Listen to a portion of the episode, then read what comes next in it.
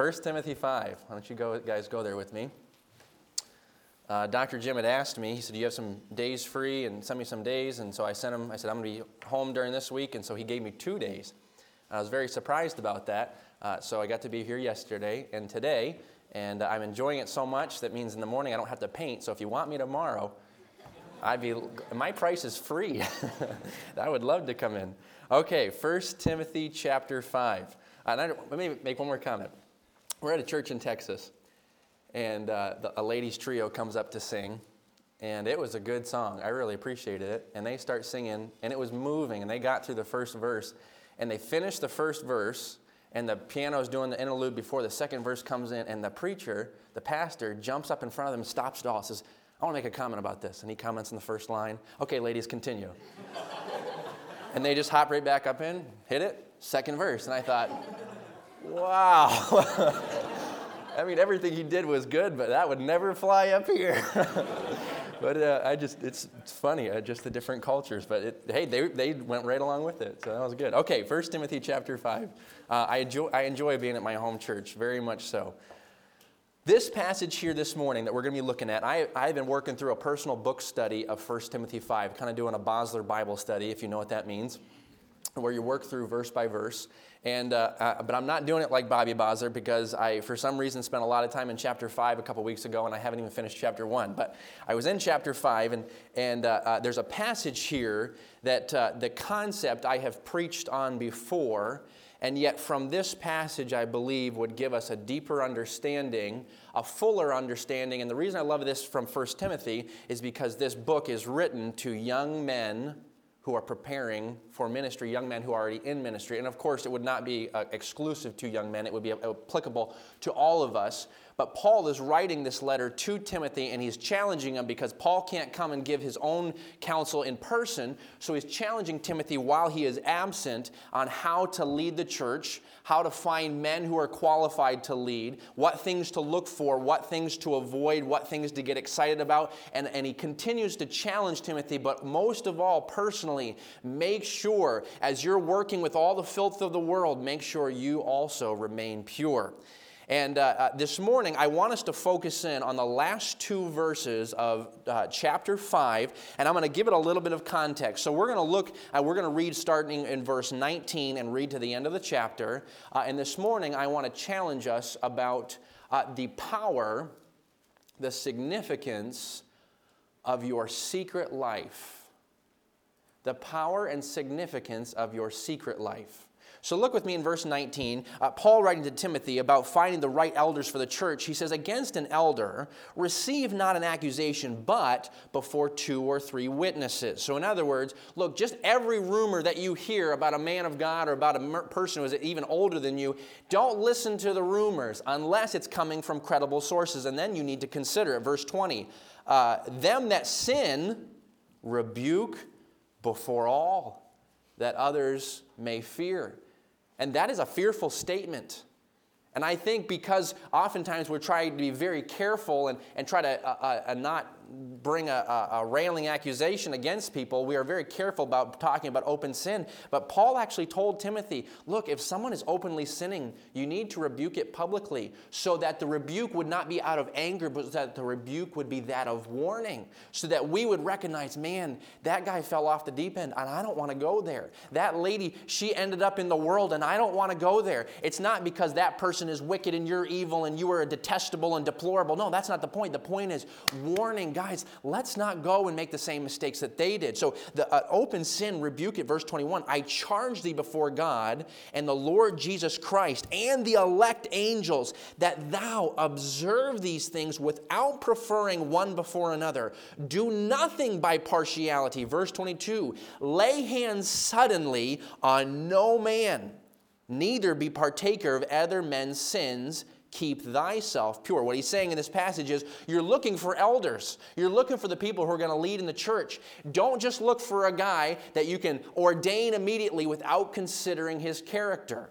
You need to take some time before you ordain a man to make sure that he proves himself. And as I was reading that verse, it was convicting because I was emailing pastor and saying, hey, when can we move forward with this ordination? And then I read this passage and say, oh, not suddenly. And Pastor said, let's wait a little bit. Oh, okay, well, let's wait a minute. It's, it's in the scriptures. Okay, so don't lay suddenly on any man. Let them prove themselves. But don't be partaker of the, that man's sin. So when you lay hands suddenly on them and you don't allow them a position of or a time of proving when it is revealed, if it is revealed that they actually weren't walking with God, your endorsement ends up being an endorsement of sin. So you want to be very careful. And in this process, he tells Timothy, keep thyself pure. Now, verse 23, we're not going to spend any time on it. He says, uh, Drink no longer water, but use a little wine for thy stomach's sake and thine often infirmities. And I've read quite a bit on this passage, uh, different commentaries, and there does seem to be some indication that there may be a medicinal use for health uh, purposes of some kind of alcohol. But I want you to notice this. He says use, he doesn't say drink. The point being, this is uh, Paul is not giving Timothy an opportunity. Like, if you need to reach more people, use alcohol. He doesn't say that. He said, if there is a need because of your physical ailments where a little bit of fermentation could help you, you can use it. Now, I'm going to stop right there, and I'm not going to go any farther. but I'm just saying I'm against alcohol because the scripture is. Okay, so let's just get that abundantly clear. He that looks thereto is not wise. If you really want to know what God's opinion is on an issue, and you went to him and said, Lord, what do you think about this? And he said, My son, that's not wise. You don't have to wonder what he thinks about it. Okay? And I know I'm preaching to the choir, but we would think in this room that that's an obvious statement, but it's not today. And the Lord is against it. He's against it, and so am I. Okay so now at the very end of the chapter as he's talking about finding the right men to place into leadership finding the right ones who are going to lead the church finding the ones that you can put your endorsement behind look with me in verses 24 and 25 some men's sins are open beforehand going before to judgment and some men they follow after. Likewise, also, the good works of some men, or of some, are manifest, beforehand, and they that are otherwise cannot be hid. So, what uh, Paul is saying in these two verses, he says, Look, some people, what they are doing, their sinful lifestyle, uh, you don't have to wonder. It's obvious. They've made it clear. It's clear before anyone. If you were trying to find out if this man is living a sinful lifestyle, and so you bring him before a court and have witnesses and, and, and, to, to bring evidence before him, some men's sin beats him to the courthouse. You don't even have to bring a witness because it is so abundantly obvious that what they are doing is obviously sin. It's clear. It goes even before him to judgment, but some men's sins follow after. Meaning, after you've tried him, and after you've searched him, and after you've considered them in the courtroom, there still may be something that he's doing in secret, that he's sinning, and he says, mark it down, it will follow after. So, what he's saying is, if a man is sinning in secret, even if it's not obvious, it's coming out. It's coming out. Someone's going to find out about it. And it may not even be until after he dies, but it's coming out. Now, on the positive side, on verse 25, likewise, also good works, if some are manifest beforehand. There, there's people that they walk with God and everybody knows it. I mean, it beats them to the judgment hall. Their witness is clear before all men. They walk with the Lord, and they that are otherwise, it's in secret, the good works they do in secret, cannot be hid. So, what Paul is trying to say is look, there are some people, their sin's obvious, and there's some people that their sin is secret. There's some people who their good works are obvious, and there's some people whose good works are in secret. So the point he's trying to get across to Timothy is just be aware that you can search a man all you want, but mark it down. If he's not walking with God, it will come out. And if a man is walking with God, mark it down, it will come out. So my challenge for you this morning is twofold both the negative and the positive, and is to say this young people, who you are in secret is coming out. Who you are in secret will someday become who you are in public. In other words, the man or the woman you are behind closed doors, your secret life, your private life, there is coming a day when the image that you have made to be your public life is going to take, be taken over by who you are in secret. So eventually, your secret reputation will be your public reputation. In other words, if you're doing something in secret, it's coming out. It was Valentine's Day of 2013. I was in school at the time. Joe was in school at the time. He and I were in school together. Uh, we were in school at the time, and, and I remember when the story broke, and it was quite shocking. I'm sure Pastor would remember this. A Baptist missionary by the name of Nathan Leuthold, I believe he had been a missionary in Lithuania, if I have it correct, had been a missionary for a number of years, had a good family, and yet, while he was in Lithuania, he began the process of starting a uh, an adulterous relationship with a young lady over in Lithuania. I think that she worked for them and did things for them, and she was a much younger lady, and, and he allowed himself the opportunity to begin a relationship with her, unbeknownst to his wife. They came home on furlough, and he worked it out so that this young lady could come back as an exchange student to America. And then they started helping her. They would take, take her out to eat and they would provide meals for her and they would uh, uh, take her different places and she would be in their home. And, and this man continued the adulterous relationship. And on Valentine's Day of 2013, the adulterous relationship had gone so far it could not be hidden any longer. And Nathan Leuthold stood behind the entry door of his home on Valentine's Day of 2013 with a loaded 9 millimeter and when his wife walked through the door, she never saw him and he blew her away into eternity. He rummaged through the house to make it look like it was just a break in, threw the gun in a trash can, and texted the young lady from Lithuania, Happy Valentine's Day. When the news broke, it was shocking. No one could, could, could believe what he had done. And yet, a man made a compromise in his secret life and who he was in secret eventually became public. When it was finally found out who it was and the gun was recovered, and the detectives immediately recognized something looks fishy about this. There's, there's something not right, and they began to, to research it and do their detective work, and it did not take them long before they discovered what was going on. He was held in court, and the judge was giving the final sentence, and the judge said this to him quote, I have to give you credit.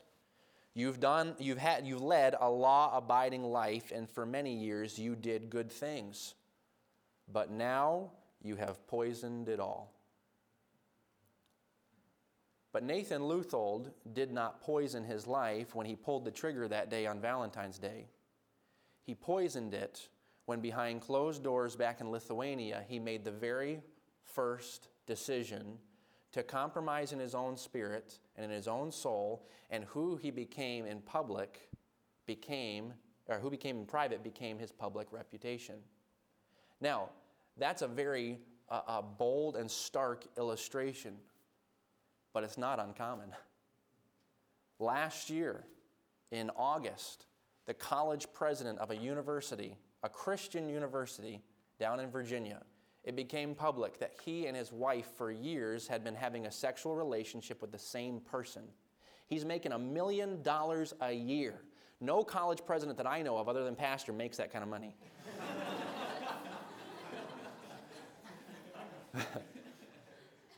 he, he had it all. He had everything he wanted. His dad was famous in the fundamental world. He, became, he had a famous name, a university that's known around the world, and yet that wasn't enough because he wasn't finding Jesus and who he became in secret. The things he did in secret became public. Last August, I mean, he was fired immediately. Everybody starts finding about, out about this. Last November, a large name pastor, big name pastor from New York City, it becomes public that he had been uh, cheating on his wife and he was immediately fired. I, I'm just saying, guys, it is not not uncommon in our world today for men of God or supposed men of God to think that they can keep their secret life hidden. And the reality is, who you are in secret is coming out. In Matthew chapter 6, Jesus says it three times, and we're going to look at this in a little bit later, but he says three different times, and thy Father, which seeth in secret, shall reward thee openly. God is going to make sure that who you are in secret is coming out. And I'm just saying, guys, if you're making small compromises in your life right now, it's coming out. Now, it may not come out while you're in college, and that could be the worst thing for you. There was a young man that was expelled from a university or a college that he was at. I was told the story later on. He was expelled from the college that he was at. And as he was leaving the college, he angrily stormed out of there saying, I'm mad at the devil for doing this to me. And I want you to understand the devil did not do that to him, the Lord did because the Lord is good. Because the Lord knows that that man's going to ruin his reputation, that man's going to ruin his wife, he's going to ruin everything about his future unless I reveal what's going on in secret. It was not trying to destroy that young man's life, he was trying to save it. Guys, the greatest thing God could do for you in this college is to reveal who you are in secret. And it's not a matter of whether he's going to, he is. So when it's revealed who you are in secret, what is, is it going to look like? Guys, if people watched you and, and, could see what, what you do and how you speak and how you think when you think you are alone, what would it reveal? I was preaching at a camp in 2016 uh, uh, in Miami, fresh out of Bible college. I had just finished. I, I, I was the, uh, the president of the student body, walking in a lot of areas of victory, but not all. I was preaching at this camp in Miami. I'd been preaching for several days. I remember this one particular morning, I was, uh, I was endeavoring to walk with the Lord that morning. Went to the chapel early. And as I was walking into the chapel, it was completely dark in the room. There were no students in there, there was nobody else in my, but myself, or so I thought. And I remember that morning as I walked into the chapel, I happened to be singing a song. I believe it was Nearer, Still Nearer. And I was just rejoicing, talking with the Lord, and singing to myself, Nearer, Still Nearer. And I was just focused, and I was in there for probably two, two minutes or so thinking I was all alone, and finally, out of the darkness, over to my uh, left side, or been your right, my left side, uh, a voice spoke of an elderly lady who all of a sudden just said, Oh, I love that song. and immediately, my very first thought is, What have you done in the last two minutes that would embarrass yourself? now, when I thought that thought, I was not thinking, Did you pick your nose in the last two minutes? I was thinking, I, I, immediately my mind raced through everything I had said out loud, everything I had sung, everything I'd done the last two minutes, wondering if I had done anything to compromise my status as a man of God. And immediately the Holy Spirit said, Why do you even have to think that way? The reason you have to think that way is because there's things in your life that if they were revealed, it would remove your status as a man of God. And I remember going back after that, just shaken because the Holy Spirit had dealt with me, saying, Caleb, as long as you live your life trying to keep your secret life secret and your public life public, I will make sure because I love you that who you are in secret is revealed.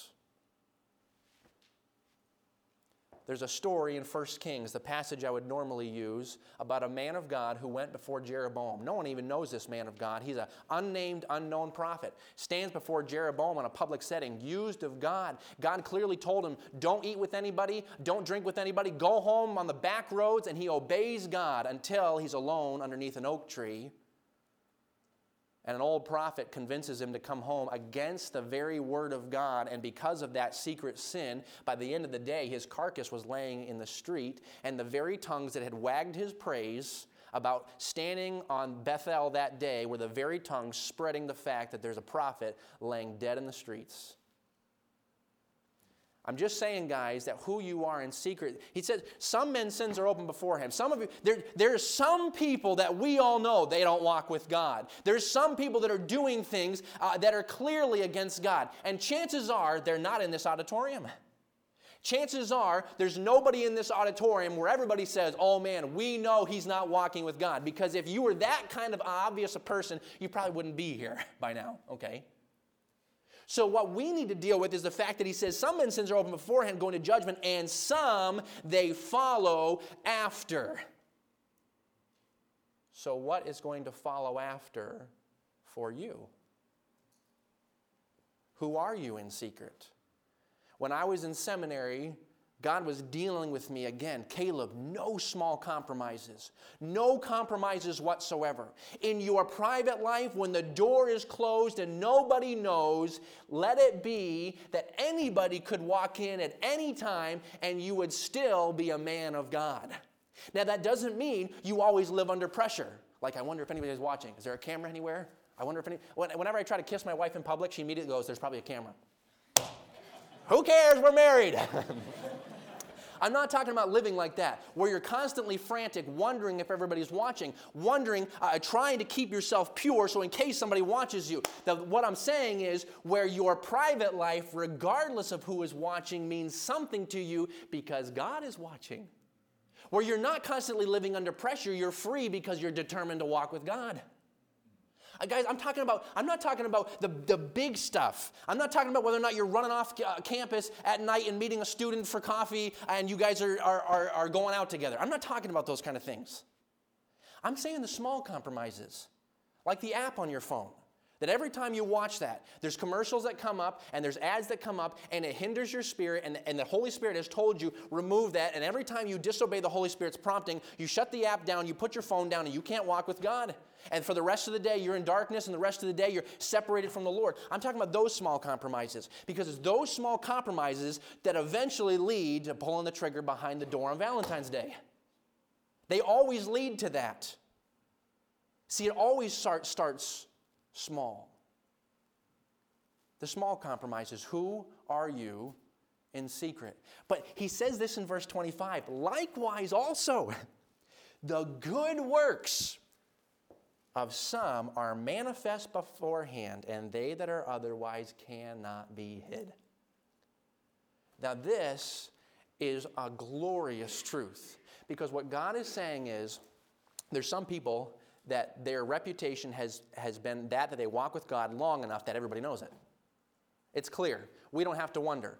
I don't doubt the character of Pastor because he has lived and walked with God long enough that his good works are open beforehand. I have no concern, no worry about his character because he's lived long enough where his good character has shown. But he also says there's some that their good works are in secret, and I will make sure that they are not hid. So here's the, the, my next, my major point, and this is where I'm burdened for you guys. Who you are in secret, if you are a man with a powerful secret life, if you're a woman with a powerful meeting with God in your secret life, he says it cannot be hid. It's coming out. Guess what, guys? If you meet with God, it's coming out. You, so you've heard the same testimonies that I have of pastors who have taken the hour of prayer challenge, just for instance, have taken the hour of prayer challenge and have determined I'm going to spend extended time with God and I'm not even going to tell my wife. I'm not going to tell my deacons. Billy Ingram told this story. And it did not take very long before someone came to him and said, Something's different. God made sure that it came out. And God vindicated him. And, and let me just say this, guys. If you are resisting the hour of God because it looks like a formula and you're tired of hearing about formulas, ditch the immaturity and don't look at it as a formula. And just say, well, okay, look, guys, 60 minutes, there's nothing magical about 60 minutes. There isn't, all right? Yesterday, Gilbert woke up uh, 10 minutes before 5, so that's like 450. So I had to get up with him. Well, I didn't have to, but I did. Got up with him and finally got him back to sleep. And at that point, I was already up and awake enough that I stayed up, okay? I had more than an hour with God yesterday. This morning, Gilbert got up early and he didn't go back to sleep. so I had less than an hour. but I met with Lord. So I'm, I'm, just saying, there's nothing magical about 60 minutes, but there's some students who have been here in years past who have resisted the 60 minute hour with God, and they've said, Oh, BCM's trying to cram it down my throat, and they resist it. And I think, Do you realize what you're resisting? Like, oh, that school is legalistic because they try to make me spend an hour with God. Do you realize how carnal that sounds? Do you realize how carnal that is? So if you feel like they're trying to cram it down your throat, don't let them cram it down your throat. Just do it on your own. I'm actually, I'm not trying to be funny. I'm just saying, guys, when it was presented to us as a student body, Pastor presented it with fear and trembling. He didn't get excited about it. He was like, Man, I feel like God's telling me to do this. I have to do this. And so I'm telling you, maybe we should do this together. And the whole student body in the church were like, Oh, man, I don't think I can do this, but man, we're going to try to do it. Nobody viewed it as a formula. It was just an opportunity to spend extended time with God. And within three weeks, we're all going, Man, that was great. Everybody needs to do that. Now, sometimes when you get so excited about it, you just want to beat everybody over the head saying, man, you got to do this, you got to do this. And maybe some of you have felt that way, that people beat me over the head with the 60 minutes. Okay, forget that part. Just recognize that what they're saying is, man, extended time with God is awesome. And it's changed my life, and you ought to try it. Don't resist the 60 minutes. Don't resist the four. Just spend time with God. Because He says, if you have a secret life, if you spend time, if you're doing good works behind closed doors, it's coming out. And my Father, which seeth in secret, shall reward the openly. Consider this, especially young men. If you are a man of God, you don't have to tell the visiting pastor. God will make sure it comes out. You actually don't. If you want to be an evangelist, you don't have to solicit meetings and you don't have to tell everybody that you're a man of God. Because if you are one, God will do it and He'll do a much better job. He knows how to market. And he does a much better job at marketing. You know, when, when God does something, we often step back and say, wow, that was amazing. And if your marketing looks human made, it probably was. you know, Shadrach, Meshach, and Abednego. In a, in a matter of maybe a couple hours, they went from enemies of the state to national heroes. And they could not have done that by themselves. And I doubt they said, hey guys, guess what? Here's a marketing plan. It's called a bonfire. this is going to be good. I don't think they thought that way. No, but because they chose to be obedient to God, God vindicated them, and God went from a useless deity to the one true God. I'm just saying, when God does it, you don't have to have your fingerprints all over it. Some men spend mar- much more time trying to protect an image than they do trying to t- protect their secret time with God. You don't have to protect an image. You, you don't have to worry about it because God says, the one who sees in secret, mark it down, I'm going to reward thee openly. I'm going to make sure it comes out. Not long ago, uh, we were going to be visiting a church in Waco, Texas. And the pastor I've, I've known before, I've, I've been with him before. He's never asked me to preach, and that's fine. I would like to preach there, but he's never asked me to. No problem. We were visiting there because that's where my grandfather lives and that's where my grandfather goes.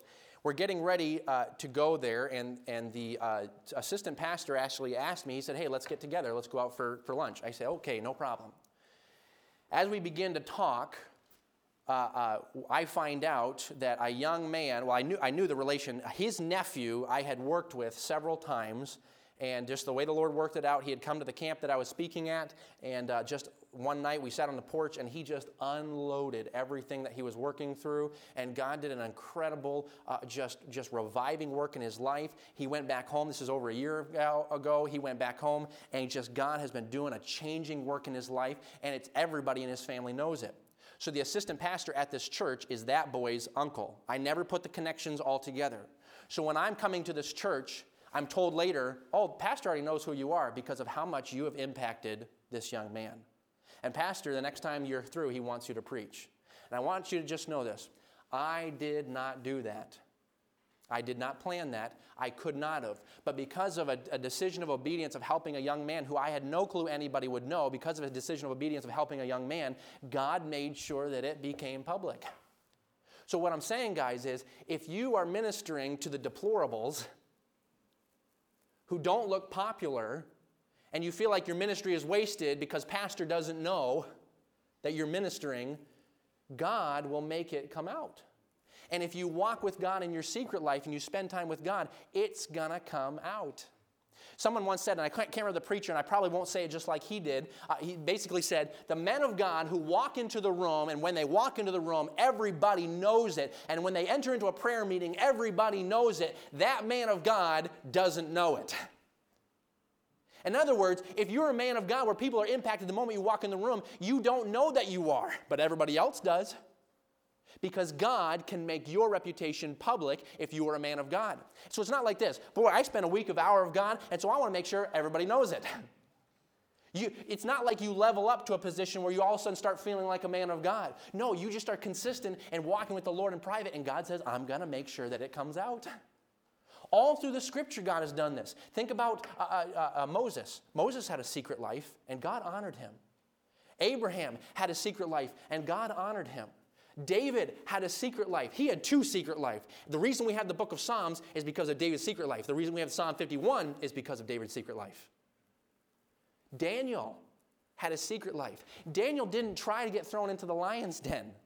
Uh, everybody just knew Daniel walks with God, and God vindicated him. Did you know that Jesus didn't even try to raise his praise? As he stood on trial, he kept his mouth shut to the point that his accusers even knew.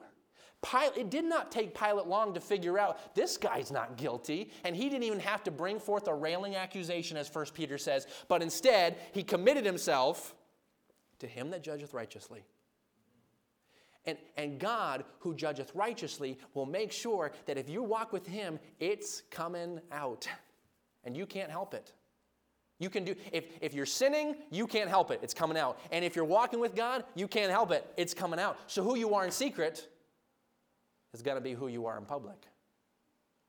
So I want to ask you, young people, when who you are in secret is made public, will it either establish you as a manner of woman of God, or will it undermine everything you've been trying to produce and show and reveal as your reputation? Because God knows how to take that which is in secret and make it public.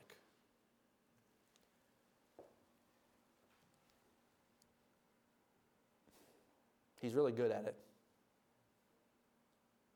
And if you think you can graduate with unconfessed sin, you got another thing coming. I remember being in the dorm when a graduating senior, maybe a month away from graduation, something wasn't right, something was off, but we couldn't tell what it was.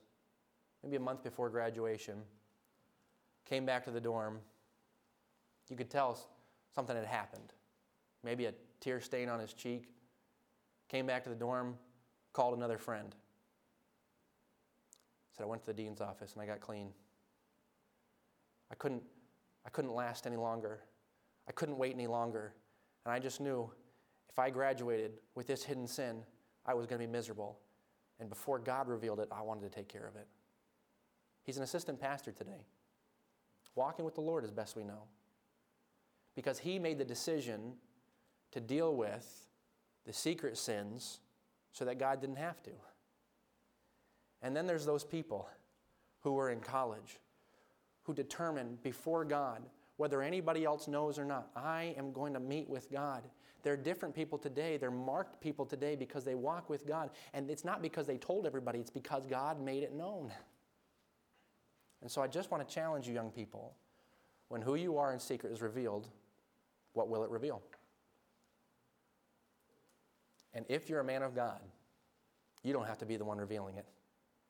You can rest. You can have confidence. You can sit back and say, Lord, I'll let you do the vindicating. Lord, I'll let you do the praise. Uh, Lord, I'll let you do all of that. I don't have to talk to anyone. I, I don't have to share with anybody. Uh, and again, don't, don't, don't be immature about this. I'm not saying, like, well, I can't tell anybody my, about my hour of prayer of God. No, I'm, not, I'm not talking about that. I'm saying when your motivation, when your heart motivation is to try to make it look like you're a spiritual person, don't talk about it. Think James says that it, uh, if this man thinks his, he's got religion and bridleth not his tongue, his religion is vain. so the point being, uh, it's coming out. If you're not religious, it's coming out. And if you walk with God, it's coming out. So what's coming out? Who you are in secret is going to become public. And if you pursue God's face in secret, He will reward thee openly. And it's a wonderful manifestation.